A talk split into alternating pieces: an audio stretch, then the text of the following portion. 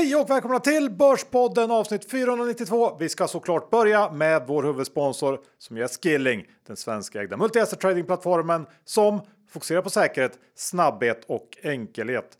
Och John, idag ska vi prata om den kanske största tradingmarknaden av dem alla. Jag tänker på råvarumarknaden eller commodities som man säger i England. Ja, och i USA också Johan och alla som pratar engelska. Just det. Ja, så är det. Nej, men så här. Vi pratar ju väldigt mycket aktier i Börspodden, men det är ju så att råvarumarknaden är enorm och nu när guldet börjar dra sig mot 2000 dollarstrecket så blir det intressantare än någonsin. För fler och fler upptäcker hur mycket pengar det går att tjäna genom att handla på råvarumarknaden. Ja, och Skilling har ju ett enormt utbud av olika råvaror CFDer om det då är guld eller silver som man är intresserad av eller kanske olja eh, eller varför inte vete eller socker. Ja, de har det och det fina är ju också att man kan uttrycka sin marknadssyn genom att gå både lång och kort och det är ju precis lika enkelt att gå kort som lång, vilket jag tycker är riktigt, riktigt bra. Ja, put your money where your mouth is brukar man säga. Det brukar man göra och det är ju det man kan göra via Skilling. Så att se till att öppna ett konto om ni inte redan har gjort det. Det är enkelt. BankID är det som krävs och de har svensk kundtjänst. Men kom ihåg att 75 av retailkunder får pengar när de handlar CFD. Så böckskilling.com för en fullständig ansvarsfri skrivning. Och John, med det så återstår bara att säga ett stort tack till Skilling. John, vad pratar vi om idag? Ja, vi har ju knappt tid med något så här försnack för att det är så fullsmetat det här avsnittet. Men det kommer ju vara alla rapporter. Det kommer vara alla som har gjort oss besvikna och sen finns det också några bolag som jag är lite småsugen på att köpa. Bra sammanfattat, men det tar inte stopp där John, för vi är ju denna vecka sponsrade av investmentbanken Carl Square och har träffat dem här i slutet på avsnittet. Vad pratar vi om? Vi pratar om Tyskland Johan, vi pratar om bud, vi pratar om ja, allt möjligt som en investmentbank kan berätta om för två traders. Ja, så missa inte det. Johan, Dr. Bass Isaksson index är 2214 och det är på has nivåer fortfarande. Eh, index vill inte ner. Vad ja, men det är som att index har fastnat där uppe på något sätt. Ja.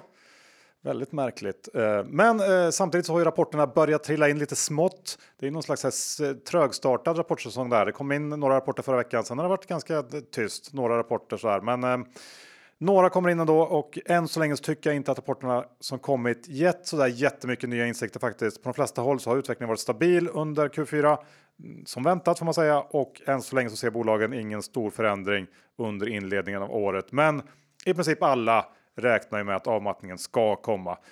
Eh, och parallellt med det här så fortsätter ju alla centralbanker att prata om att inflationen fortfarande är för hög, att fler räntehöjningar kommer och eh, man brukar ju säga don't fight the Fed John, men det är ju faktiskt precis det som börserna gör just nu. Och det i sig talar ju också för att centralbankerna inte har något problem med att fortsätta hålla eh, en högaktig linje och kanske skruva upp räntan ytterligare några snäpp för att vara säkra på att inflationen verkligen kommer ner. Och risken med det är ju att den här åtstramningseffekten kommer med lite lagg och att den när den väl kommer slår hårdare än vad marknaden nu tror. Så jag tycker att på så sätt är det ett ganska spännande läge på, på börsen nu. Ja, men det känns extremt eh, spännande och eh, svårförutsägbart och jag tycker alla har den känslan. Det är ingen som riktigt har någon eh, stark vy utan alla är lite sådär osäkra eh, på vart det ska ta vägen.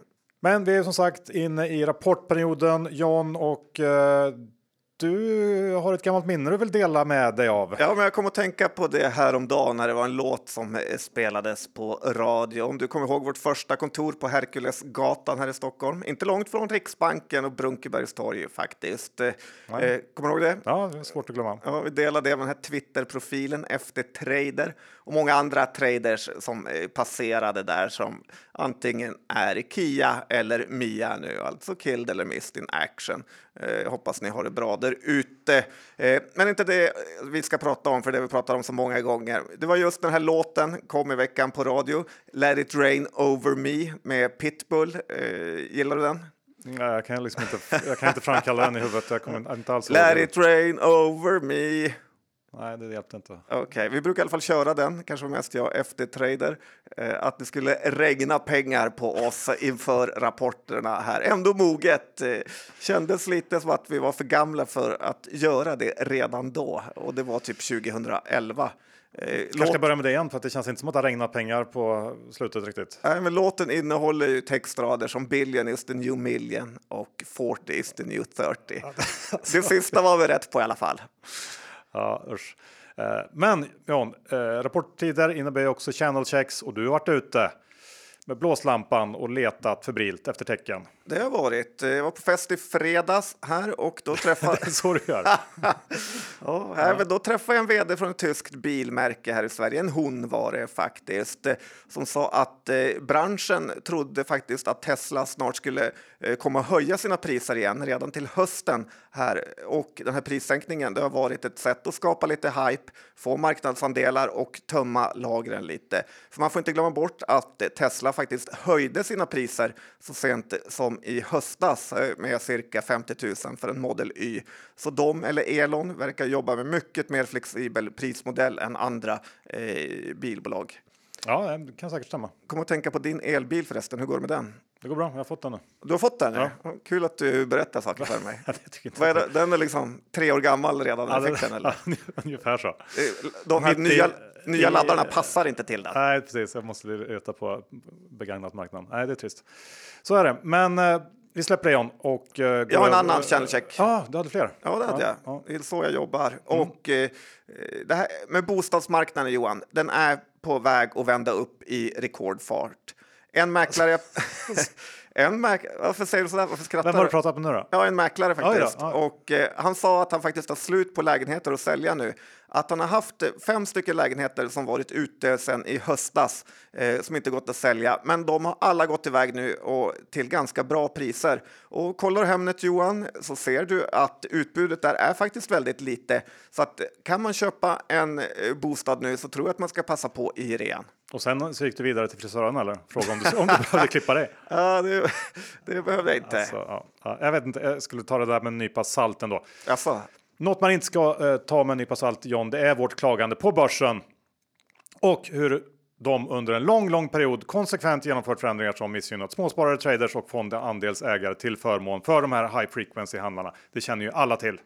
Ja, man blir ju argare och argare. Ja, eh, det blir man. De här firmorna är såklart börsens viktigaste kunder och det innebär att man gör allt för att hålla dem nöjda och det är därför som Nasdaq gör märkligare och märkligare förändringar i eh, de här olika handelsreglerna för varje år som går.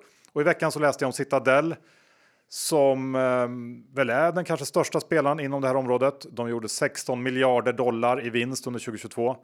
Eh, här hemma debatteras det ju om skatten på ISK är för hög. Eh, men är det inte egentligen de här firmornas enorma vinster som är den riktiga skatten vi sparare betalar? I varje affär som en småsparare gör, oavsett vilken aktie det handlar om, så skär de här firmorna emellan och tjänar några ören eller kronor. Och efter tio år av villkorsförändringar som enbart gjort det sämre för folket och bättre för de här spelarna så tycker jag att det faktiskt är dags att någon tar den här frågan på allvar. Avanza och Nordnets talespersoner borde verkligen fokusera lite mer på det här. Något måste ju eh, våra stora lokala aktörer i Sverige ha att säga till om när det gäller vår egna börs. Eh, och här har motståndet varit alldeles för svagt eh, enligt mig. Ja, men eh, enligt alla som håller på med börsen skulle jag säga bra att du säger det. Det är så fruktansvärt irriterande och de här små robotarna är ju såna as som är i varenda liten affär man gör. Frontar, ställer sig framför, eh, köper några få aktier eller gör så att man inte kan genomföra eh, hela affären. Och sen är det ju så att eh, från och med februari här så kommer det införas nya regler på First North som eh, eh vad jag har förstått är lite obegripliga circuit breakers. Eh, man vet ju att det här förmodligen kommer gynna eh, de här eh, robotarna som det alltid gör, för det är ingen annan som har efterfrågat de här reglerna. Jag tycker Nasdaq borde kanske lära sig lite av den här lunchkålen som blev ett haveri som de hade under något år. Och ibland tycker jag faktiskt att de behandlar Stockholmsbörsen som någon typ av division 2-börs där man testar lite nya obegripliga regler och idéer och sen kan man använda det på andra marknader om det faller väl ut. Eh, ja, lär det. Ja, det är det. Eh, vi eh, har en ny kategori här i dagens avsnitt John och det är ju veckans PM. Ja, veckans sjukaste PM tycker Det jag man kan lägga till. Ja. Och det eh, tycker jag faktiskt att Vägg of Lund kom med, eh, som berättade i det här PMet att man nu flyttar huvudkontoret till Lund. Lite oväntat ändå tycker jag att Vägg of Lund inte hade huvudkontoret i Lund utan de tyckte bara att det var ett bra namn. Eh, sen står det också det här, och det kommer du gilla Johan, i det här PMet att de nya lokalerna som de har skaffat så har de ett eh, lite enklare provkök i så nu kommer de komma på helt nya metoder att kräma ur mjölken ur potatisen här. Kanske man skulle besöka. Ja, det skulle man verkligen vilja se. Ja. Ett provkök. Nej, men eh, många aktiesparare som har blivit lurade av den här foodtech-hypen och eh, sluta med det. Ja, det är trist. Eh, Då eh, har vi ju veckans Zero Fucks Given. Jaså, Mm. är det en ny kategori? Ja, i alla fall den här veckan. Se om den återkommer. Får hoppas att den inte gör det, för det är ingen bra utmärkelse i, i den här i sättet som jag har tolkat i alla fall. Eh, Är inte det att man är lite cool och inte bryr sig? Ja, inte bryr sig alls ja. Och så tänker ju Elekta uppenbarligen. när det gäller att köra sån här analytiker calls precis innan man går in i den tysta perioden. Eh, jag tror att vi har klagat på just Elekta nästan varje kvartal de senaste åren, men de kunde ju inte bry sig mindre. För igår- så var de igång igen och den här gången så valde de då att köra individuella samtal med varje analytiker istället för ett samlat call eh, med alla analytiker som om det skulle göra någon skillnad. Eh, och det var ju så att igår så började aktien stiga kraftigt runt lunch, eh, inga nyheter och vi började kolla ganska snabbt så här, vad är det som händer. Du tittar i rapportkalendern, mycket riktigt. Det var dagen före den tysta perioden skulle inledas och eh, ganska snabbt kunde man ju fundera sig fram till att det var ett sånt här call som pågick och sen så kom det ut också i media. Eh, och Elekta kan ju hävda precis hur mycket de vill att ingen ny information presenteras. Men när en aktie stiger över 6 eh, Eh, så går det inte att komma ifrån att det som man säger och de nyanser man förmedlar faktiskt är rejält kurspåverkande. Och eftersom Elekta uppenbarligen skiter i det här så måste ju någon myndighet eller börsen eller vem det nu är som ska göra det här kunna gå in och sätta stopp för det, ge böter eller vad som helst.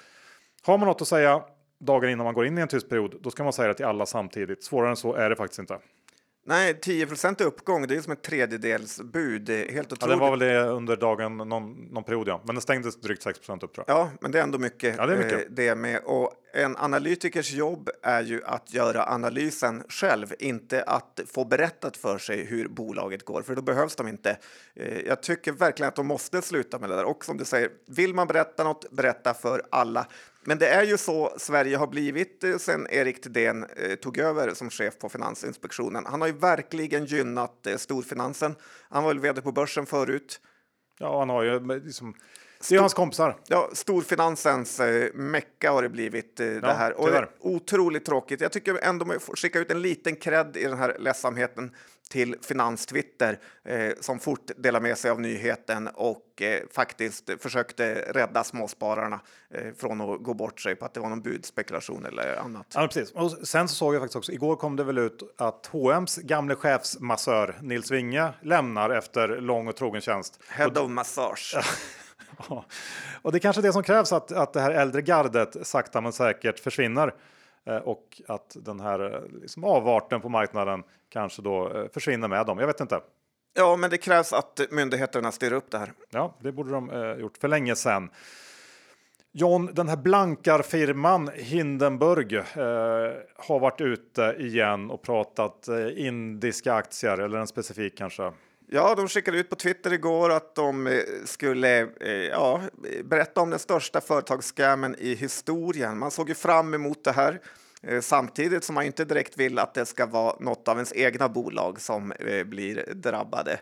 Eh, Så att det var ändå en liten så här, nästan en besvikelse när det blev ett indiskt företag som hette Adani som är något typ av konglomerat. Eh, eh Och eh, tycker ändå att det hänger ihop med vad många som har besökt och kan saker om Indien eh, har sagt att det är en väldigt, väldigt övervärderad marknad just nu, att det är något man nästan ska passa sig lite för. Men också något man kan ta med sig av det här är ju att finansmarknaden börjar ju mer och mer bli någon typ av underhållningsindustri än ett ställe där man allokerar pengar när det är så här att man inväntan på en presentation av ett eh, blankarcase. Ja, det har ju gått kanske lite inflation i de här blanka rapporterna sista året, men så har vi också haft en sån marknad. Men eh, man får väl liksom titta och eh, tänka själv när de här kommer. Såg du Telias mastodontnedskrivning i veckan John? Ja, men det var ganska svårt att eh, missa. Ja. Mm, mm. Eh, det säger väl kanske inte så mycket om, om liksom framtiden eller hur det går just nu för Telia. Däremot så visar det ju ändå hur enormt mycket dåliga investeringar som har gjort historiskt och hur misskött det här bolaget är. Men det är inte den grejen eh, vi ska prata om idag, utan det är ju eh, det faktum att Telia konsekvent väljer att skriva GSEC, alltså gigasec istället för miljarder. Och jag kan inte komma på något annat bolag som kör med GSEC istället för miljarder. Eh, och det är inte så konstigt eftersom de flesta knappt fattar vad Telia menar när de skriver GSEC. Eller ja, håller du med? Ja, och det känns som att det är något så här eh, skämt nästan och att de inte respekterar pengar. Att eh, man tar, ja, det är 10 miljarder GSEC där eller det är 10 att det är 10 GSEC där och så är det 9 GSEC där och 0,5 GSEC där. 0 procent eh, respekt för pengar. ja, det kanske ligger någonting i det. För när jag googlar runt lite på GSEC så klarnar det ganska snart. För GSEC är nämligen frekvent använt bland diverse myndigheter och Telia styrs ju faktiskt i mångt och mycket som en myndighet och det är klart att man då också har samma språkbruk. Och det här kanske säger mer än vad man tror för att eh, tänk dig att du kommer in som ny på Telia, frågar ska vi verkligen skriva GSEC i det här pressmeddelandet? Och då får du direkt veta att ja, det ska vi, för så har vi alltid gjort. Och jag tror att det där det är bara en av många, många detaljer som ligger inbakade i väggarna eh, på Telia. Ja, det är så sämst med de här statligt eh, skötta bolagen och de förstör ju allt eh, de eh, kommer över. De skrev ju ner lite grann här för Seymour och vi, vi pratat tidigare också om att Seymour är lite förfall sedan Telia eh, tog över. Har du förresten sett eh, Paddelkungarna? Nej, Simors nya satsning med Björn Gustafsson och Jag vet att du, du pratat länge om den, att du har sett fram emot den. Ja, men jag hade sett fram emot den lite för jag tyckte att trailern verkar rolig. Men jag måste bara säga Jesus Christ Johan, det här var alltså det sämsta som jag någonsin har sett svensk tv när det är som allra, allra sämst. Och hade jag varit lärare på cybergymnasiet och eleverna hade visat mig att de hade gjort paddelkungarna som någon typ av examensarbete eh, så hade jag gett dem allihopa underkänt och sagt eh, att, eh, varför tog ni inte den här uppgiften på allvar? Ni får gå om. Ja, ja, verkligen. Usel, usel serie. Okej, okay, men om du ska jämföra den med då brödernas sponsring av Väsby, är det bättre eller sämre? Eh, ja, men jag tillhör väl en av de här få som eh, faktiskt gillar brödernas eh, sponsring av Väsby, även om svenska sportsidor har fullständigt spårat ur i ja, Jag har själv ingen större åsikt, så jag bara vill höra. Det, det är som du säger, massiv negativ eh, kritik mm, som ja. bröderna har fått här. Ja, det är hamburgerkedjan då som har köpt in sig i Väsby Hockey i något sånt här Red Bull-försök att eh, marknadsföra sig. Och ja, det har ju inte varit så lyckat när Leifby och Cervenka har gråtit blod för hur hemskt det här är.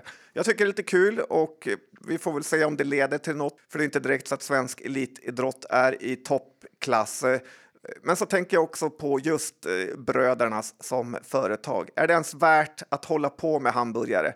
Titta på Shake Shack i USA, eh, som man får väl ändå säga har toklyckats och verkligen slagit sig in i hamburgermarknaden eller branschen eh, på en nivå över McDonalds, Burger King och Wendys och allt vad de heter. Lite som brödernas vill göra här. Ja, mm. Men Shake Shack finns ju jorden runt och är dessutom, och jag är ju dessutom ganska bra. Men för det och allt det jobb är man bara eh, belönat av aktiemarknaden med en marknadsvärde på 2,2 miljarder dollar. Och det här bolaget går fortfarande med förlust.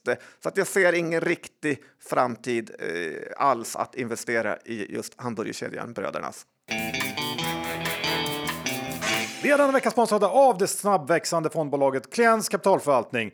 Kliens som tog Storslam och utsågs till Årets fondbolag, Årets Sverigefond och Årets småbolagsfond förra året. De förvaltar totalt åtta fonder, varav fyra svenska aktiefonder som tillsammans täcker hela spektrat av den svenska börsen. Och John, idag så ska vi ta tillfället i akt och berätta lite om strategin i Klients småbolagsfond. Hur gör man egentligen för att överträffa index sex år i rad? Ja, det är väldigt imponerande Johan att eh, lyckas med det. Och om man ska titta på hur de gör det så investerar ju Klients småbolag endast i riktiga småbolag. Många andra småbolagsfonder investerar ju ganska så stora bolag, men Klients investerar i betydligt mindre bolag med ett marknadsvärde på mellan 1 till 30 miljarder. Ja, och sen är det också så att Klients småbolagsfond låter hela portföljen göra jobbet. Många fonder väljer att placera upp till 10% av fondens totala värde i enskilda bolag, men Klients småbolag är betydligt mer likaviktad. och eh, majoriteten av fondens innehav ligger på mellan 3 och 5% av fondens totala värde, vilket gör att alla bolag i portföljen arbetar för att skapa avkastning. Och det sista John, som vi kanske gillar allra mest. Ja, men det gillar man ju väldigt mycket och det är att man undviker förhoppningsbolag. Du har ju dina fasregler och det verkar Kliens också ha. För det är minst lika viktigt att undvika rejäla minor som att hitta guldkornen. Bolagen som ingår i fonden måste kunna uppvisa en stabil lönsamhet under flera år. Dessutom ska bolagen ha en stark marknadsposition kombinerat med goda tillväxtmöjligheter. Och vill ni veta mer om Klients småbolag så besöker ni hemsidan eller prenumerera på nyhetsbrevet eh, på klients.se. Men kom ihåg att historisk avkastning är en garanti för framtida avkastning. Pengar som placeras i fonder kan både öka och minska i värde och det är inte säkert att du får tillbaka hela det insatta kapitalet. Vi säger stort tack till Klients kapitalförvaltning. Då tänker jag att vi ska börja andra delen John med en så kallad Bennet special för två av käre Bennets bolag har ju faktiskt rapporterat och det är ju då Arjo som kom med siffror idag och Elanders som kom förra veckan. Och vi har ju eh, Börspoddens Bennet-expert här i studion, John Skogman. Välkommen! Tack så hemskt mycket Johan! Ja. Men eh, kan börja med Elanders faktiskt där. Eh, de har väl gjort en så klassisk Elanders rapport där alla får upp ögonen för aktien. Eh, och hur billig den är i några dagar innan den återgår till sin trötta tillvaro och man kommer på deras höga nettoskuld och aktien eh, handlas eh, som nästan alltid till P10.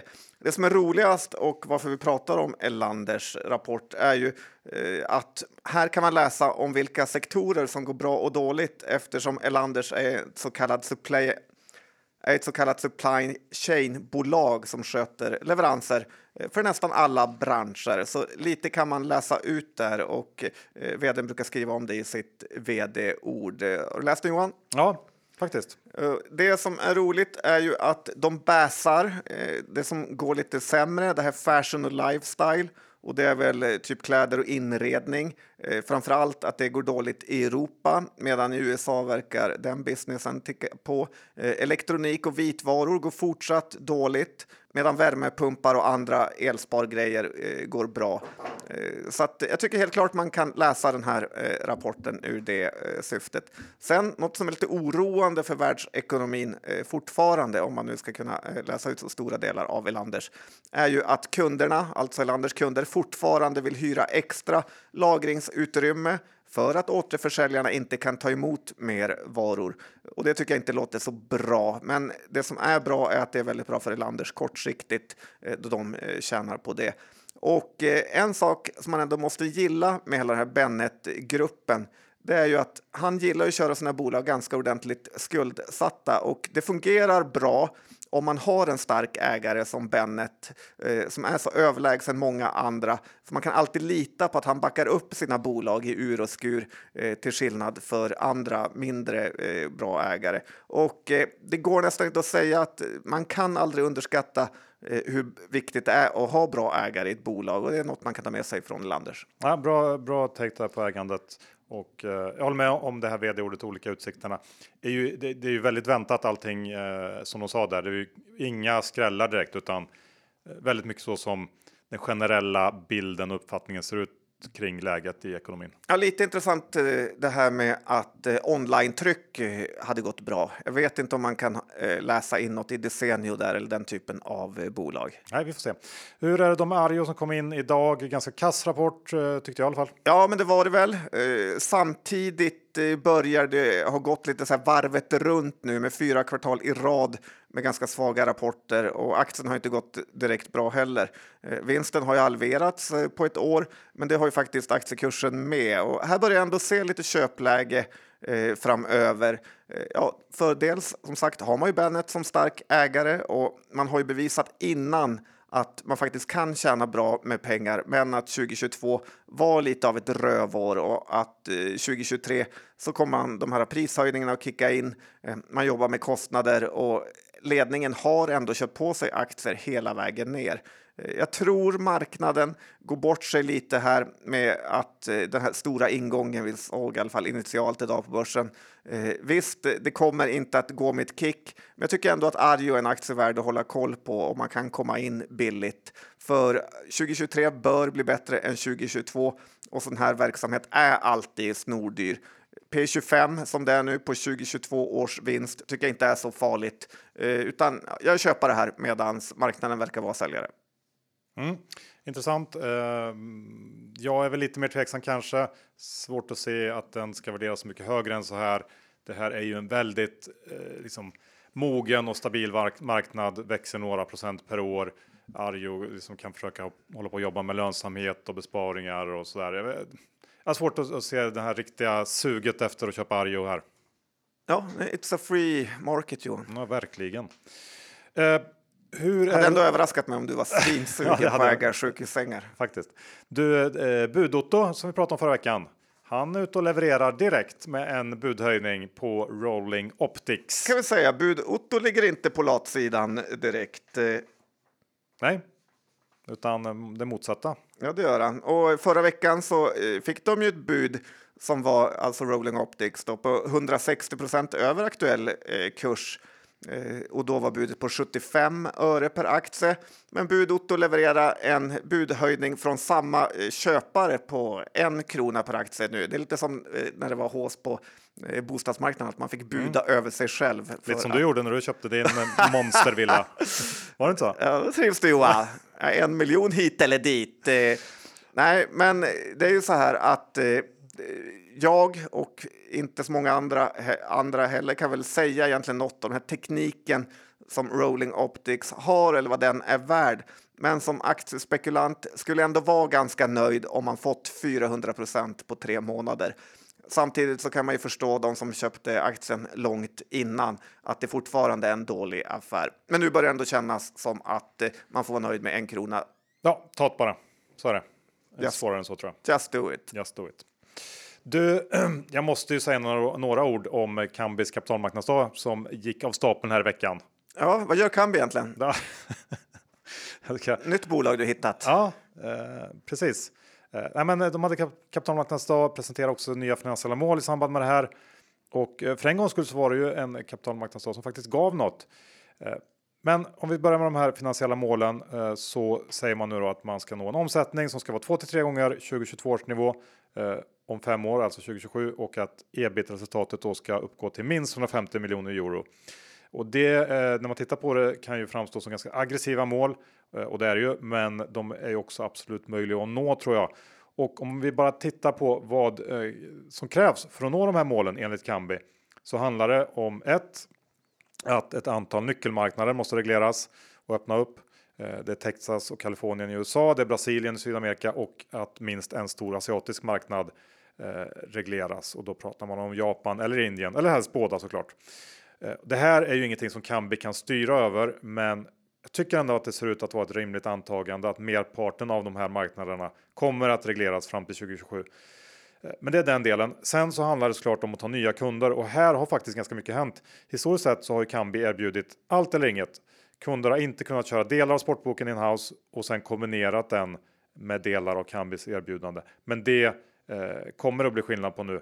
Den här moduliseringen av Kambis erbjudande innebär att man kommer att kunna erbjuda kunden precis den del av sportboken man vill ha och därmed förhoppningsvis då få in en fot hos många fler operatörer, även sådana som kör det mesta inhouse idag.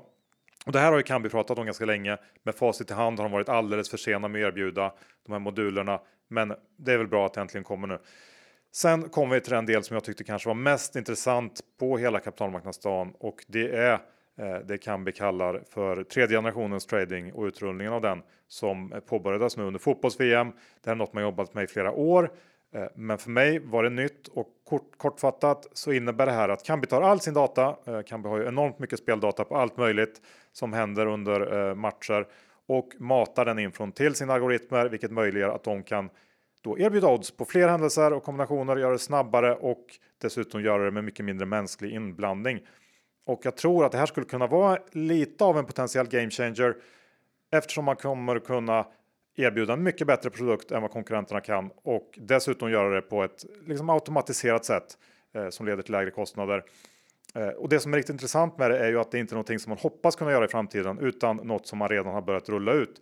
Och enligt Kambi så finns det ingen liknande produkt hos någon eh, konkurrent och om det stämmer så tror jag att Kambi kommer ha en ganska stor konkurrensfördel här. Om man som Kambi-kund kommer att kunna erbjuda sina spelare odds och spel som ingen annan kan och eh, göra det snabbare, då borde det vara en stor fördel och det borde också leda till att Kambi kan börja vinna lite fler kunder. Vi kan ju ta VM som exempel här. Eh, efter sista gruppspelsmatchen i VM, då hade Kambi alla odds för slutspelet klara efter 90 sekunder och innan man hade den här tredje generationens trading på plats så eh, sa man att eh, det tog minst fem timmar att få fram samma odds. Och det säger sig självt att eh, man kommer hamna på efterkälken tror jag om man inte har en sportbok som hänger med i den här utvecklingen. Och det ser ut som att alla investeringar som kan bli lagt på utveckling sista åren faktiskt nu börjar löna sig. Eh, historiskt sett så har man ju kanske klarat sig på att scrapa odds som det heter och halvfuska sig fram. Men nu när utvecklingen har tagit ett ganska stort kliv framåt så tror jag att avståndet mellan de som verkligen investerar hårt i produkten och de som inte har gjort det, eh, det kommer att öka ganska snabbt och eh, jag känner mig lite nyhåsad på Kambi faktiskt efter det här. Det ska bli spännande att följa kommande år nu. Eh, för nu har man tagit fram ett, ett liksom erbjudande som är anpassat till den här nya verkligheten. Med inhouse trenden och allt vad det är. Så att jag, jag tyckte att det var en riktigt bra kapitalmarknadsdag. Varför satt de på barstolar Johan? Det är så man sitter när man blir uttråkad. Lite konstigt eh, upplägg där. Nej, det, var det, det, var det, du tog med dig? Det var det jag tog med mig. Ja, eh, men jag tycker att det har intressanta grejer. Lite kan man kanske också fråga sig hur viktigt det är att ha oddsen eh, så långt innan. För det känns ändå som att de flesta bettar eh, timmarna eller minuterna innan match. Så kan det vara, men det här är bara exempel på saker man kan göra med det här och det kommer ju bara bli mer och mer gissar jag. Eh, man kommer ju egentligen kunna spela på i princip vad som helst eh, är tanken. Ja, men också. Eh, jag har ju sett att du har spelat lite på Australian Open här på mm. vem som ska vinna nästa boll och det känns ändå bra att de kan erbjuda sådana snabba spel för mer och mer av bettingen kommer nog gå mot live betting tror jag och då gäller, gäller det verkligen att ligga först. Ja, så är det. Så att en bra KMD. Titta på den om ni är intresserade av Kambi. Den var svinlång med typ två, tre timmar. Ja, det är väl inte, ganska, det är inte svinlångt. Det var en halv dag, en halvdags KMD. Ja, bättre att du sammanfattar för en. Du, ehm, men den var nog inte Lage Jonasson att kolla på eller? För han har annat för sig. Lage Jonasson har eh, fokat... Lite annat att stå i. ja, det kan man verkligen säga här. Och... Om man tycker Kambi har varit en härva sista åren så är det ingenting mot Urbit och Lages portfölj. Nej, så är det. Och Lage han stämmer ju Mangold nu för att eh, han säger lite så här på Börspoddens språk att de har förintat eh, Urbit när de tvångsålde hans aktier. Då gick aktien från 2,60 ner till 20-30 öre. Eh, jag skulle hålla mig ganska så passiv om jag var Lage, eh, för just nu står ju aktien i 6 öre och de ska göra en ny emission på 1 öre. Så att eh, det är nästan så att han ska vara extremt tacksam över att de eh, sålde så här och snarare så att småspararna eh, borde stämma Lage för att eh, han vräkte ut aktier på drömnivåer. Eh, om Kambis nya oddsdator får sätta odds på Mangold vinst i det här caset så kommer det nog vara ganska lågt. Eh, eller kanske, kanske inte ens kan erbjuda spel på det. Nej, men det är så här 1-0-1 för att man vill få in nya spelare och eh, för han kommer ju garanterat förlora det här eh, caset. Mangold har ju dessutom stämt laget för att det saknas eh, cash efter den här försäljningen så att det här är nog lite motstämning, inte så mycket att oroa sig för om man är Mangold aktieägare. Sen tycker jag också att man kan tillägga i hela den här Urbit-härvan, som vi också nämnde i podden tidigare, att sen ABG skickade ut sin betalanalys om Urbit med eh, rubriken “Looks like Christmas came early this year”. Eh, sen dess har aktien tappat ytterligare 38 procent. Så det är mycket vidrigheter i den här aktien och synd om flera tusen aktiesparare som har torskat en massa. Då tycker jag vi pratar om någonting mycket roligare och det är ju pubvärlden, eh, öl och alkohol generellt. Är du romantiker? Alkoholromantiker Johan? Semi i alla fall. Måste, det är så svårt att komma ifrån det. Men eh, vi har ju Kopparbergs i Sverige Och du har ju kikat lite på andra sidan Atlanten, för där har det hänt grejer och du tänker att det kanske kan ha bäring på Kopparbergs. Ja, det känns som att eh, svenska skolan eh, fallerade. Andra sidan Atlanten är väl USA. Det här är andra sidan Nordsjön, va? Jaha, okej, okay. jag trodde att det var USA. UK. Men det var UK. Ja. Så bra kollar jag. Ja, så bra koll har du. Eh, men det är ju så att eh, UK är ju en av den bästa, eh, de bästa marknaderna för just Kopparbergs och att eh, Fullers då, som är en pubkedja med hundratals pubbar runt om i landet, behöver vinstvarna är ju såklart inte bra även för Kopparbergs här hemma. De skyllde konstigt nog på återkommande tågstrejker, eh, att det gjorde att folk inte reste så mycket eh, för man inte visste om man skulle komma iväg. Men de skyllde också, som jag tycker är lite viktigare, på omikron-varianten eh, som gjorde att folket var lite försiktigare för folksamlingar och att det drog mindre människor till pubbarna. Det ska bli intressant att se om hur det här slår eh, mot Kopparbergs. Men det känns ändå som att det kommer bli ett ganska dåligt kvartal eh, för Kopparbergs, i alla fall vad aktiekursen just nu indikerar och det tycker jag ökar sannolikheten faktiskt. Men det finns en liten ljusning Johan, vet du vad det är? Nej. Det är att jag och mina Umeå-kompisar ska åka till London i helgen och se på fotboll. Där kan de dra in en hel del cash. Det kan de nog.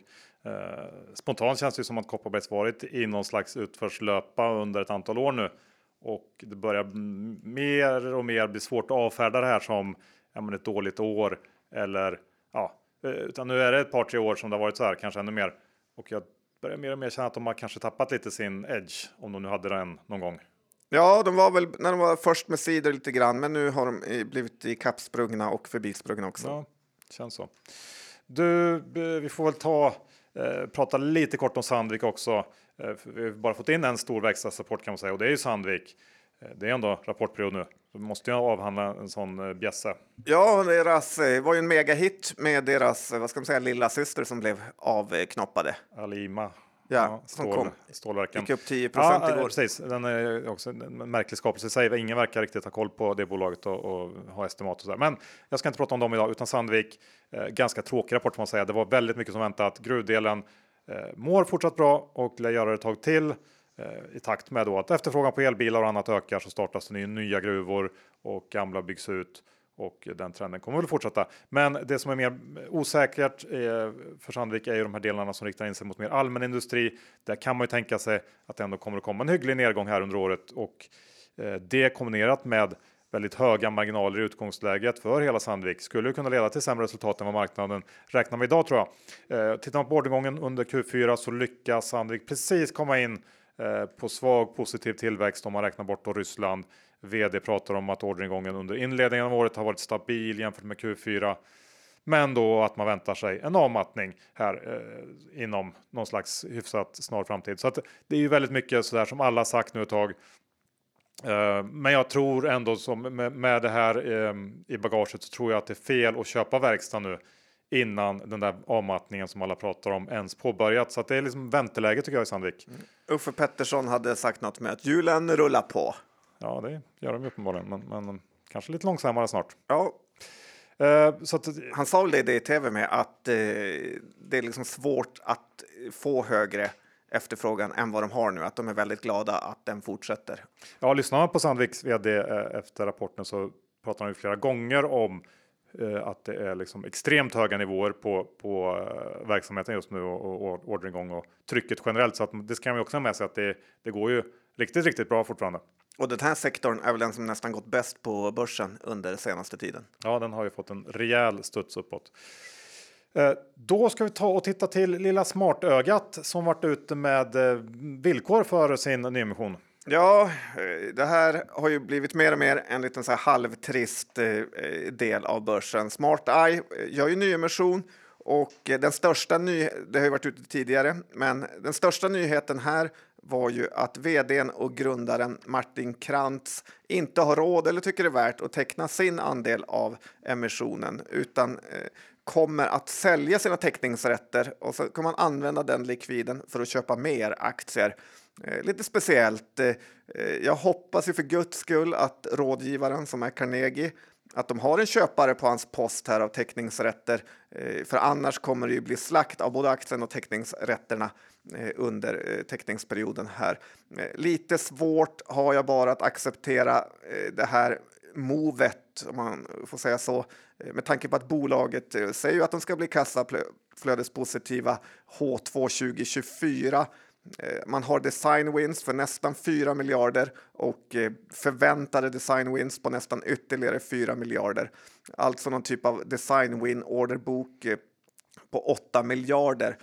Det här samtidigt som aktien kraschat och att det här ska vara den sista nyemissionen innan guldet väntar. Att då grundaren inte täcker sin andel tycker jag känns lite sådär svajigt. Man hade ju gärna sett att han styrt upp pengar på något sätt. Eh, för att fixa det. Men finns det inte pengar så kanske de inte finns. Då finns de inte, så är det. det är inte svårare än så John. Nej, tack doktorn. vet ju ingenting om hans uh, privatekonomi egentligen. Okej, okay, så nu, jag trodde verkligen att du skulle gå på det här, men nu blev du beskyddad. Nej, men alltså, det är klart att det hade ju varit i alla ur alla eh, hänseenden hade det varit mycket bättre om man hade tecknat. Men eh, ja, men jag håller med. Det är väl ett lit, liten negativ aspekt av det. Så det, men det, det, här kan ju bli ett läge under eh, teckningsperioden. Eh, rimligtvis så borde det ju eh, komma ner lite. Ja, så är det verkligen. Att, eh, för oss som inte är eh, aktieägare kan man väl säga så kan det verkligen bli ett läge att komma in. Eh, förra gången när de annonserade den här nyemissionen så kom det dundrade ut design wins men de måste omsätta det här i riktiga pengar. John Truecaller har ju fått några reksänkningar på slutet. Det kanske har noterat. Eh, idag var Carnegie ute och sänkte sin estimat och sin riktkurs. Såg du det? Ja, men de ligger ju på otroligt, otroligt höga nivåer. Så var det från 130 till 100, så lite mm, måste de komma in i verkligheten. Ja, men det är inte bara det, utan det är ju också mm, har ju med liksom, estimat att göra. Och Truecaller har varit tydliga med att lönsamheten kommer att komma ner uh, här i Q4 på grund av ökade investeringar och tillväxt. Uh, vi pratade ju med Alan om det när han var här och gästade oss i december. VD på Truecaller. Yes, och uh, Carnegie pratar också i den här analysen som har släpptes idag att man har sett tecken på lägre annonspriser och en svagare trend i tillväxten än väntat och de sänker estimaten en hel del för 2023 och 2024. Och problemet för Truecaller. Är inte det här lite analytikermassage eller? Ja, det är möjligt att de har fått. Eh, jag vet faktiskt inte om de har pratat med bolaget och fått det här uh, utpekat uh, för sig. Men Alan gör något, då är det ingenting för dig. Ni är bästa kompisar. Ja, så är det. Från Truecaller, han duk och duscha i. Nej, men jag har faktiskt inte sett något om det. det. det. kan ju vara bara baserat på publika siffror över liksom, tryck på annonsmarknaden. Det lär väl finnas hur mycket info som helst om den digitala annonsmarknaden. Så jag är inte säker på att det behöver vara något eh, masserande här. Men det, vi släpper det nu John, för att det jag vill komma till är ju det här med problemet för Truecaller-aktien är ju att den inte alls fått betalt för de här rapporterna man släppt som noterat bolag. Alla har ju varit riktigt, riktigt bra, men trots det så handlas aktien ja, kring sina lägsta nivåer får man säga. Några, eh, säg 10-tal procent eh, över och eh, Tittar man på då eh, värderingen så är ju den här aktien riktigt, riktigt billig trots de här sänkta estimaten givet den tillväxten man eh, får ändå. Problemet nu är ju att det ser ut att kunna bli ett par kvartal med lite sämre siffror. Det finns ju en risk att marknaden straffar aktien för sjunkande tillväxt och marginaler. Så att det är ett lurigt läge tycker jag i Truecaller. Eh, jag tycker den liksom på, eh, bara man tittar på värderingen, ser riktigt, riktigt billig ut att den borde vara köpvärd på några års sikt. Men det kan ju också bli ett ännu mycket bättre köpläge här under våren eh, om man väntar lite grann och eh, om marknaden blir överdrivet besviken på någon rapport som kommer in här snart. Ja, för som du sa, de har inte blivit jättebelönade på bra rapporter. Det undrar man lite, eh, för det händer ju alltid att man kommer med en besvikelse om man kommer bli jätte, jättehårt eh, straffad. Ja, men då. lite det man är rädd för på något sätt om man går in nu. Uh, så att ja, det, men det är ändå någonting man jag tycker man ska hålla koll på nu, Truecaller och um, det skulle kunna uppenbara sig ett läge. Det var väl ändå eh, förra rapporten att det gick upp fruktansvärt mycket just inför och sen kraschar den nästan 20% på rapport då. Så att den är ju svajig, eh, ja, inget är... att leka med för nej, småbarn. Nej, så, så är det. Hur är det då med Ericsson? Eh, fortsätter att göra oss alla besvikna? Va? Det gör de verkligen. Mm. De hatar sina aktieägare.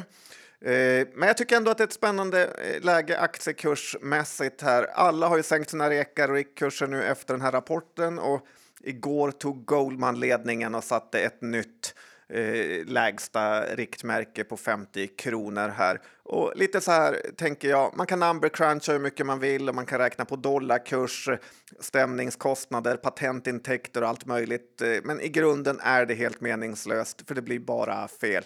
Det är för komplext. Jag känner mer att aktien är nu helt uträknad och nästan alla har gett upp. Att det är då man kanske ska ta sig en liten stek, för det går nästan bara att överraska på uppsidan. Jag har i alla fall svårt att se hur man ska kunna överraska mer på nedsidan efter man har gjort affärer med IS. Man har mutat sig fram till höger och vänster. Man har köpt fondage till överpris och man har gjort stora nedskrivningar.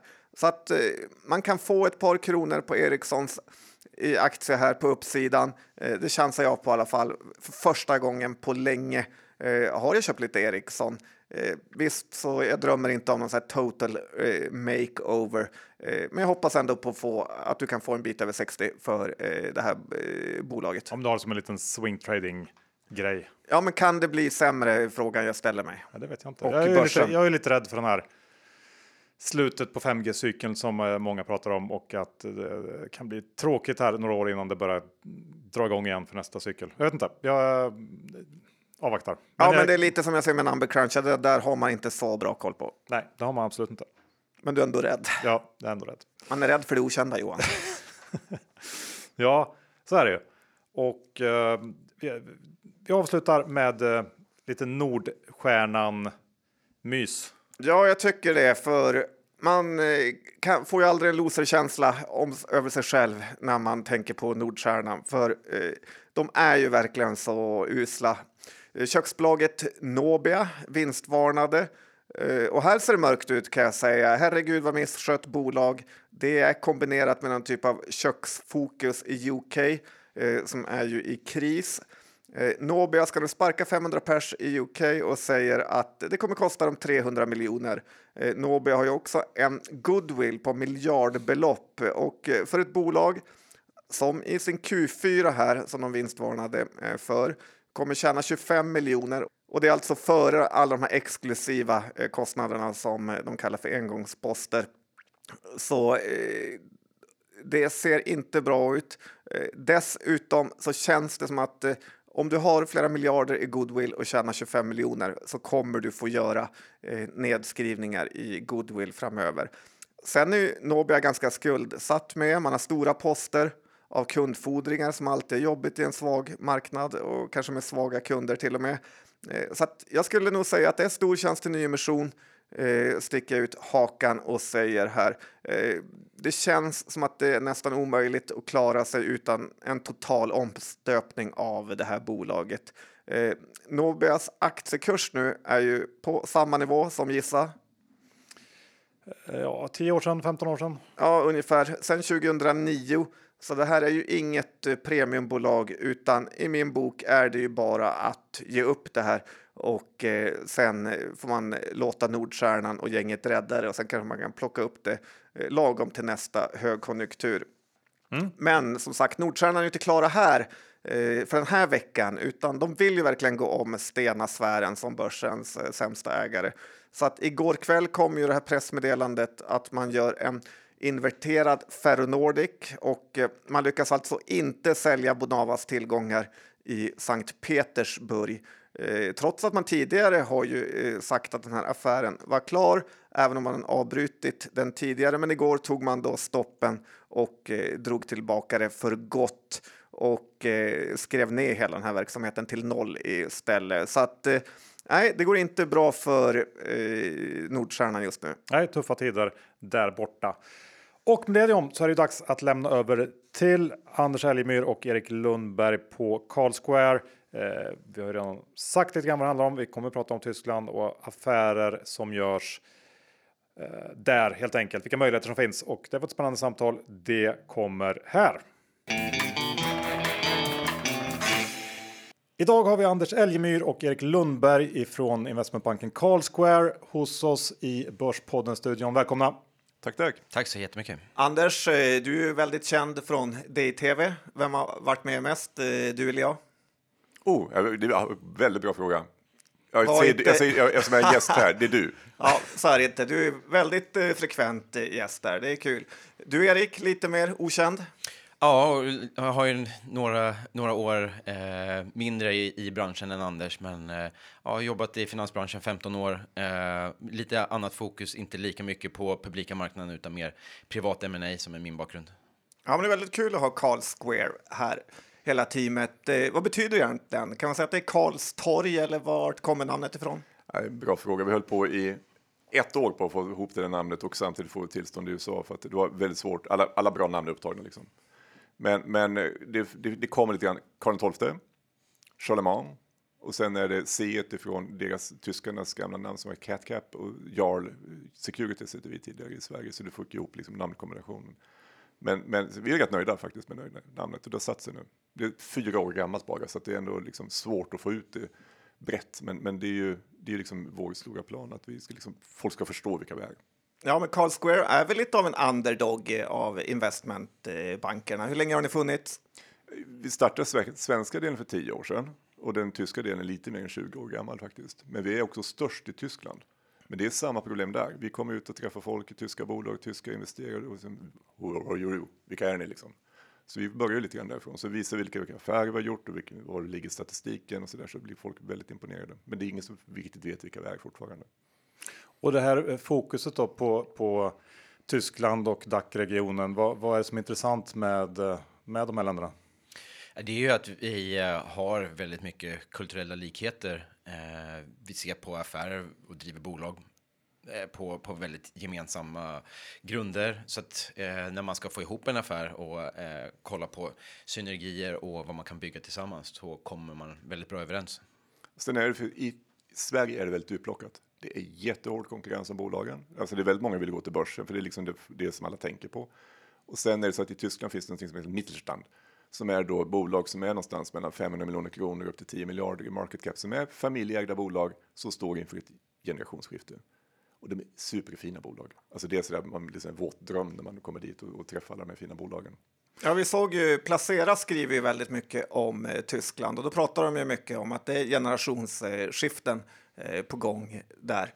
Eh, vill de sälja eller vill de köpa eller hur, hur ser det ut? Alltså de, de är ju lite, det är ju familjer där, så det är mycket hjärta. Så man måste träffa dem, man måste prata med dem. De, de, vissa vill liksom maximera värdet, medan många vill titta på ja, men vem är det som tar över det här egentligen. Så att det, vi har ju väldigt mycket diskussioner som liksom vem, vilken typ av köpare. Så när vi gör köparlistor och sådana saker så är det väldigt viktigt att vi hittar köpare med hjärta också. Så det, det är främst eh, liksom svenska köpare som ni hjälper att hitta företag i, i bland annat då Tyskland? Det, det, det gör vi absolut och, och det, det, där har vi ju någonting att verkligen addera. Att för du måste ju ut eh, egentligen i, på landet och, och träffa bolagen. Det, det, finns inget alla bolag där du kan hitta siffror utan du måste, måste i princip ut och knacka dörr.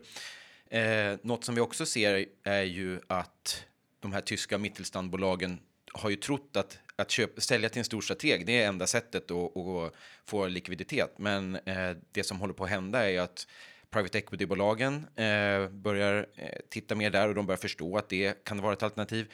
Och även börsnoteringar, något som i princip inte har funnits som ett alternativ för dem. Så vi marknadsför väldigt mycket svenska börsen för tyska bolag och det, det är en idéresa som liksom, de hajar verkligen till när de förstår att de kan placera på börsen och inte förlora kontrollen. Det är det som är stora tricket. Hur är det med ägarstyrning egentligen? Man hör ju mycket om att i Volkswagens styrelserum sitter det 36 personer, varav åtta är från facket och så vidare. Eh, stämmer det att det är lite trögare där? Alltså det är en annan kultur på den, den nivån, men det är inte jättestor skillnad faktiskt. Nu, vi jobbar inte med Volkswagen, utan vi jobbar med mindre bolag än, än Volkswagen och det är, det är väldigt likt Sverige faktiskt skulle jag säga. Det är ja. lite, lite en annan liksom, struktur på bolagen, men själva hjärtat och sättet att fundera och liksom hur man kommer sams och sådär, det, det, är väldigt likt svenskt. Ja, svenskar tror jag ofta att de är väldigt populära ute i världen, men i Tyskland är man ju faktiskt eh, väldigt populär. Det har jag märkt eh, flera gånger, att på riktigt blir de glada när man är från Sverige. Visst är det kul?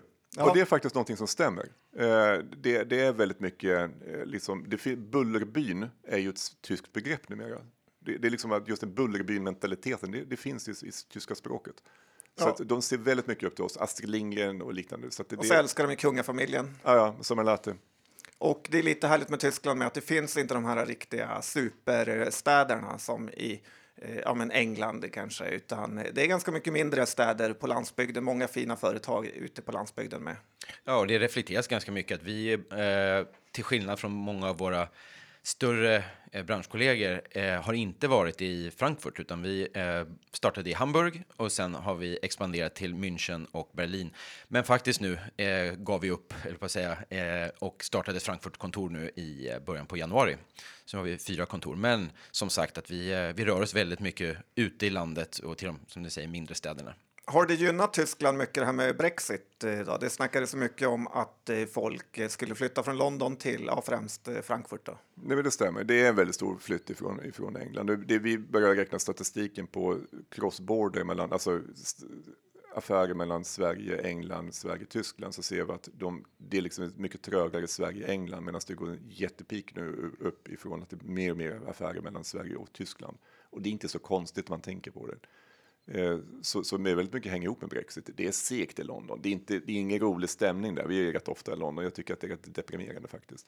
Vad gör ni i London då, om du är där så ofta? Kollar på fotboll? Eh, Ja, det, det gör vi också. Men, nej, men det är väldigt mycket av P-industrin finns ju fortfarande i, i London. Väldigt mycket av fonderna finns i London och så där, så att vi träffar ju dem hela tiden. Men, men det, där ser vi att det är väldigt många tittar just på att åka över till Tyskland istället. Mm. Det är något vi ser på, på de flesta bolag som vill eh, som är, är klara med Sverige eller Norden och vill ta nästa steg ut i världen. Eh, för tio år sedan då skulle alla till USA så snabbt som möjligt och då ofta tog ett litet avstamp eller mellansteg i Storbritannien. Men nu tittar man mer på Tyskland, Benelux som första steget utanför Norden. Mm, det är en stor marknad. Men hur ser det ut eh, branschmässigt då? Finns det någon speciell bransch som, som eh, är mer intressant än har gjort mer affärer eller är det ganska brett?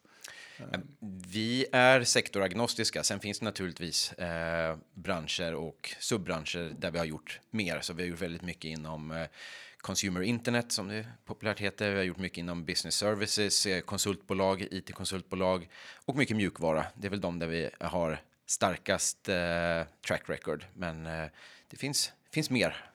För Tyskland är väl lite efter på digitaliseringen samtidigt som de har Zalando och eh, stora bolag. Hur ska man se på det då? Mm, det är en fördom. Eh, det var ju så också så att Amazon kom in i Tyskland liksom fem år tidigare och kom in i Sverige. Så de är, ligger betydligt före oss vad gäller e-handel generellt i Tyskland. Och det gäller hela så industrin, då, alla, alla servicebolag runt om e-handel liknande är de före oss i Tyskland. Så att det, det där är lite en sån här, vi är inte bäst på allt i Sverige. Det är för faktiskt inte. Så att det här är, det här är liksom en fördom där vi tror att vi är lite bättre än vad vi är. Jag hörde någon som sa att de skulle sälja en bil i Tyskland och att det var jätte, jättejobbigt med allt pappersarbete. Oh ja, det kan jag tänka mig. Men om, om man fortfarande, alltså vi får ju fortfarande mandat, liksom, förfrågningar på, på, på bankomater. Liksom. Vadå bankomater? Vad är det för någonting? Liksom? Det, Och- så det, det, är lite, det är lite väldigt blandat kan man säga. Och vi märker bara en, en sån sak, så när, när du ska slutföra en eh, privat transaktion i Tyskland så måste du in till nota, ett notariat och signera alla papper, alltså i princip som att du skulle behöva gå till Bolagsverket och sitta på plats och lämna in alla papperna. Eh, I Sverige har vi ju betydligt mer digitaliserad och eh, automatiserad process för det där. Hur ser marknaden då ut eh, liksom ur ert perspektiv? För börsen har ju den har gått som ett skott egentligen sedan oktober eh, och det har varit full fart här, framförallt på slutet kanske. Hur, hur, hur ser det här ut? Är det samma sak för er? Man kan säga att det segade ihop sig någonstans i, juni på den privata sidan. Jag, jag är, vi är ju både i den publika marknaden och den privata marknaden. Om vi pratar på den privata marknaden så, så, så det steg ihop sig någonstans i juni. Man började se att bolagen hade svårt att nå sina budgetar och, och köparna vill in, de var fortfarande kvar i sina gamla värderingar. Men nu, och säljarna vill inte betala för den gamla värderingen för man ser att börsen går ner. Men nu har det gapet börjat minska igen. Så nu är liksom, efter årsskiftet kan man se att liksom, ja, men nu är vi lite trötta på att vara deprimerade utan nu vill vi vara glada igen lite grann. Så att gapet har gått ihop. Så säljarna har liksom gått ner i, i prisförväntan och, och, och köparna vill liksom köpa. Det finns väldigt mycket pengar där så att det är inte det som är problemet utan det har varit den här stora osäkerheten som har gjort att man liksom har dragit tillbaka. Nu kommer liksom en, en våg till i svensk media har man ju hört mycket om det här med gaskrisen som har drabbat Tyskland och eh, ja, eh, elkrisen som vi alla i Europa har. Har den drabbat deras företag med? Ja, det har det gjort. Eh, nu är ju gaspriserna på väg ner väldigt kraftigt och men gaslagren är ju fyllda i Tyskland så att men det, det, det är ju något, ett övergående. Så, så här. Men det, det, alltså alla problem som vi har i Sverige har de i Tyskland också fast i en större magnitud. Jag menar, de, det var ju de som la ner kärnkraften och sen följde vi efter kan man säga. Men ni som investmentbank då, som har kontor i stora delar av Europa, vad är den överblickande känslan då om ekonomin, eh, skulle du säga? Alltså den, den, Land för land? Om, oh, land för land. Jag menar, England är, är ju segt. Eh, snackar vi lite, Tyskland är betydligt piggare än, än Norden. Så att någonstans mittemellan ligger vi, emellan, emellan England och, och Tyskland. Så i Tyskland så är det är en urstark ekonomi i botten. Det finns mycket liksom sparande och liknande, så att jag är inte ett dugg bekymrad för deras ekonomi. Men Schweiz och Österrike är ju lite bortglömda länder, eh, även fast alla som ska åka skidor i Schweiz vet ju att det inte är så billigt. Nej, och det hänger ihop med deras sjukt starka ekonomi. Ja, det, det är nästan så att jag börjar fundera på om man ska börja sätta sig och försöka förstå den ekonomin. Ja, den är ju helt obegriplig, men de har ju väldigt fin industri. Och väldigt mycket pengar. Och de har ju till skillnad från oss en stark valuta också. Exakt. Eh, Hur har det, den svaga kronan, hur har det eh, påverkat er och, och era affärer? Eh, jag kan tänka mig att det blir ju ändå dyrare på något sätt att, att förvärva tyska bolag när kronan har varit så svag som den har varit på slutet. Men det är ju rea på svenska bolag också. Glöm inte det. Ja, det är sant. Vi är ju på båda sidor. Ja, det är sant. Men jag tänkte också Men, följa men upp på det. ni märker av det att, att det sätter det liksom lite käppar i hjulen för, för den aktiviteten, eller? Nej, det, ska, det, det tycker jag inte att det gör, utan eh, vi ser att hittar man ett bra bolag så är man villig att betala för det. Så kvalitet kostar och eh, det är väl inte rea då som man kollar på från andra hållet, men, men eh, det finns ju svenska bolag som verkligen behöver komma ut och, och investera och då, då betalar man men blir inte tyska bolag lite skeptiska på att köpa svenska bolag när kronan hela tiden försvagas? Att kassaflödet blir eh, sämre nästan år för år vad de eh, kan hämta hem eftersom kronan bara blir svagare. Nej, ja, den, den direktionen har jag inte sett. Det, det som däremot är lite intressant, och det gäller er också, det är ju att det, vi har ju väldigt mycket förfrågningar på svenska bolag som är noterade nu. Alltså, har du något? Utan där, där är det rätt mycket förfrågningar. Det gäller inte bara oss, utan det gäller advokatbyråerna vi jobbar med också. Att det, är, det är väldigt stort intresse. Så det är en utköpsvåg på gång. Vi har sett bara i veckan här att det varit eh, något bud på börsen och, av utländska eh, aktörer. Ja, men säg att då, jag menar, på varje bud så har du minst tio alltså budpropåer. Alltså där man liksom har försökt sondera terrängen och liksom försökt komma fram med ett bud och sådana saker. Så en på tio skulle jag tro att det är lätt. Okej. Eh, är det inom mid-cap-sektorn eller eh, de större bolagen med? Eller? Du tänker inte ens fråga efter namn? Jag börjar här. eller hur? Snä- Snäva in det hela. Vilken bokstav börjar de på? Ja, eller hur? Nej, men det, det, det som folk är intresserade av, det är inte startups, det är inte utvecklingsbolag. Det är liksom, och har, du, har du positiva kassaflöden, du kan visa på uthållighet och du börjar få en attraktiv värdering, det är klart att det är intressant. Men man trodde kanske på ännu fler bo, bud förra året, men, men det, det är möjligt att den, osäkerheten var lite för hög då och att det börjar lägga sig lite grann. Eller vad, vad tror du? Alltså en, en, en sak som är ett problem, det är finansieringen faktiskt. Jag menar, bankfinansiering och, och i, i London som jag pratade om lite tidigare, det är liksom det är iskallt vad gäller liksom skuldfinansiering och liknande. Så att man, där måste man börja. Så att det, det, det kan man få det gör att om man ska titta på de som gör med leverage, någon slags belåning och liknande, så de har ju trögare och jag tror att det höll tillbaka. För du vill gärna ha med någon bank liksom. Och börjar det släppa lite grann nu? Jag tror det. Mm. Och, och det är någonting vi gör allt mer nu och, och eh, designar processen. Att vi, man börjar med finansieringen, att egentligen får någon form av lånelöfte innan man initierar diskussionen eller går, kommer allt för långt. Till skillnad från eh, för ett par år sedan, eller ja, för ett år sedan, då eh, gjorde man klart allting och sen började man titta på finansieringen många gånger. Eh, nu måste man göra Just det, tvärtom. för då var det mer eller mindre självklart att Ja, det skulle. exakt. Det låter lite grann som ni pratar en del om eh, fastighetsmarknaden. Sverige och Tyskland har ju start, haft eh, stora utbyten där med Vonovia har ju eh, rensat svenska marknaden lite grann och är ju gigantiska i Tyskland. Hur ser ni på fastighetsmarknaden? Alltså den är ju... Den går ju från väldigt högbelånade företag. Alltså vi får titta på, det finns ju, det stora problemet är att vi har en våg av obligationer som kommer att förfalla 2024 i fastighetssektorn. Och det är ingen som riktigt vet vem som kommer att plocka upp dem där. Det där måste lite grann lösa sig för de som är högt belånade. Å andra sidan så ser vi att, att den, den, jag tror att inflationshysterin börjar väl lägga sig och liknande, vilket innebär att räntorna kommer att behöva gå ner någonstans. Eh, och, och då är det ju liksom, de, de är ju straffade på grund av räntorna med, med all rätt. De har ju levt på, på fallande räntor i 30 år. Så, så den, här, den här är ju, att försöka tajma den här liksom, skiftet är ju väldigt intressant. Så att det finns fastighetsbolag som är intressanta, typ med huvudstaden till exempel, som är jättelåg belåning och som är liksom äger hela liksom Stureplan men straffas av, av andra orsaker. Liksom. Så det, det, finns absolut intressanta fastighetsbolag. Liksom. Och det är, men det är också väldigt mycket objekt ute som vi inte ser, som ni inte ser. Så det finns väldigt mycket desperat säljande i marknaden också som kanske också behöver liksom fångas upp. Liksom. Så, så om vi lägger upp allt det här då, är det liksom, tittar man på börsen nu så är det ju lite faran över känsla, i alla fall de signalerna som börsen ger, det har gått väldigt starkt uppåt. Är det verkligen så? Eller vad, vad tror ni? Om man tittar framåt uh, under 2023? Jag tror att det fortfarande vi underskattar Feds liksom vilja att verkligen trycka ner inflationen. Jag tror att de har övermod. Jag tror att de borde faktiskt dra ner lite grann på räntehöjningstakten. Jag tycker att de tar i lite för mycket. Men de, de lever i något som heter Folkers dilemma. Alltså Paul Volcker som var gamla centralbankschefen som då en gång i tiden tryckte ner inflationen på början på 80-talet. Han gjorde ett stort misstag därför han började höja räntan och sen tvekade han när arbetslösheten gick upp. Och det kallas Folkers liksom, dilemma. Och det är det som, som eh, nuvarande Fed-chefen tittar väldigt mycket på.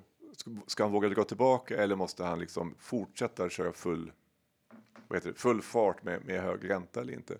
Och jag tror att vi underskattar hans högaktighet. Så jag tror att det, det är lite grann ett suckers rally nu, tror jag. Jag kan ha fel.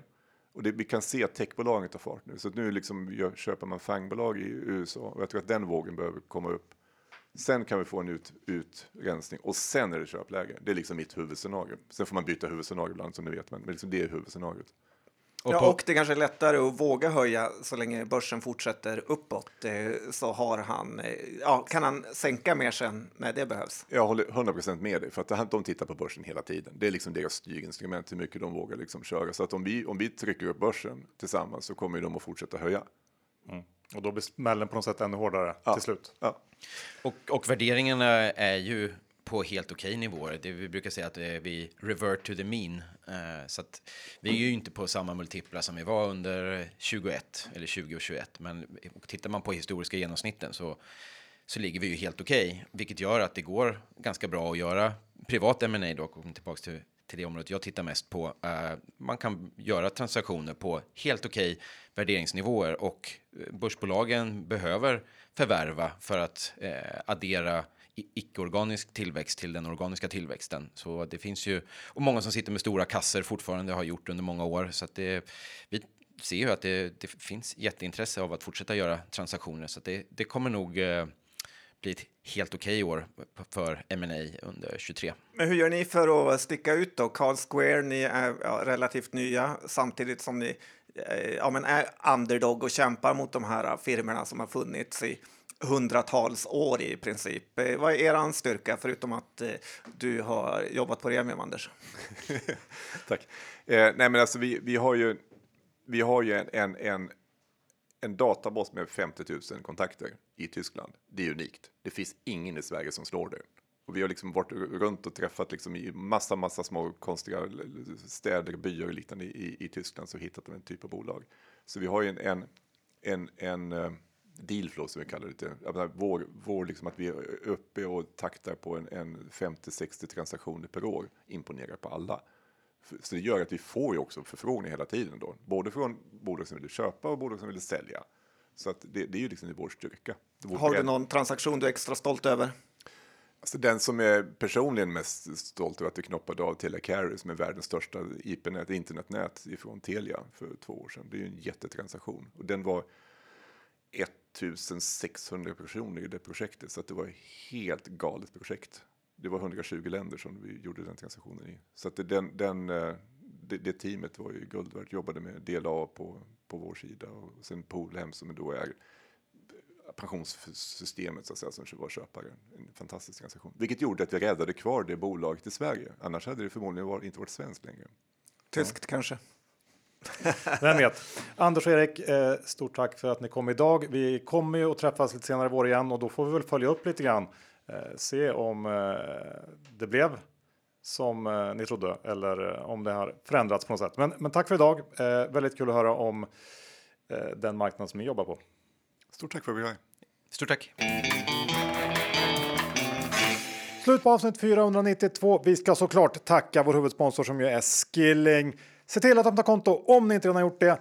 Nu börjar ju rapporterna dundra in. Då behövs verkligen ett Skilling-konto så att man kan vara redo när som helst att ta en affär. Och trada jordens alla marknader, kort som lång. Så är det, men kom ihåg att 75% av retailkunder förlorar pengar när de handlar CFD. Så besök Skilling.com för fullständig ansvarsfriskrivning. Och John, eh, är det med innehav idag då? Kambi, såklart äger jag den. Eh, I övrigt... Börspodden-portföljen gör det också.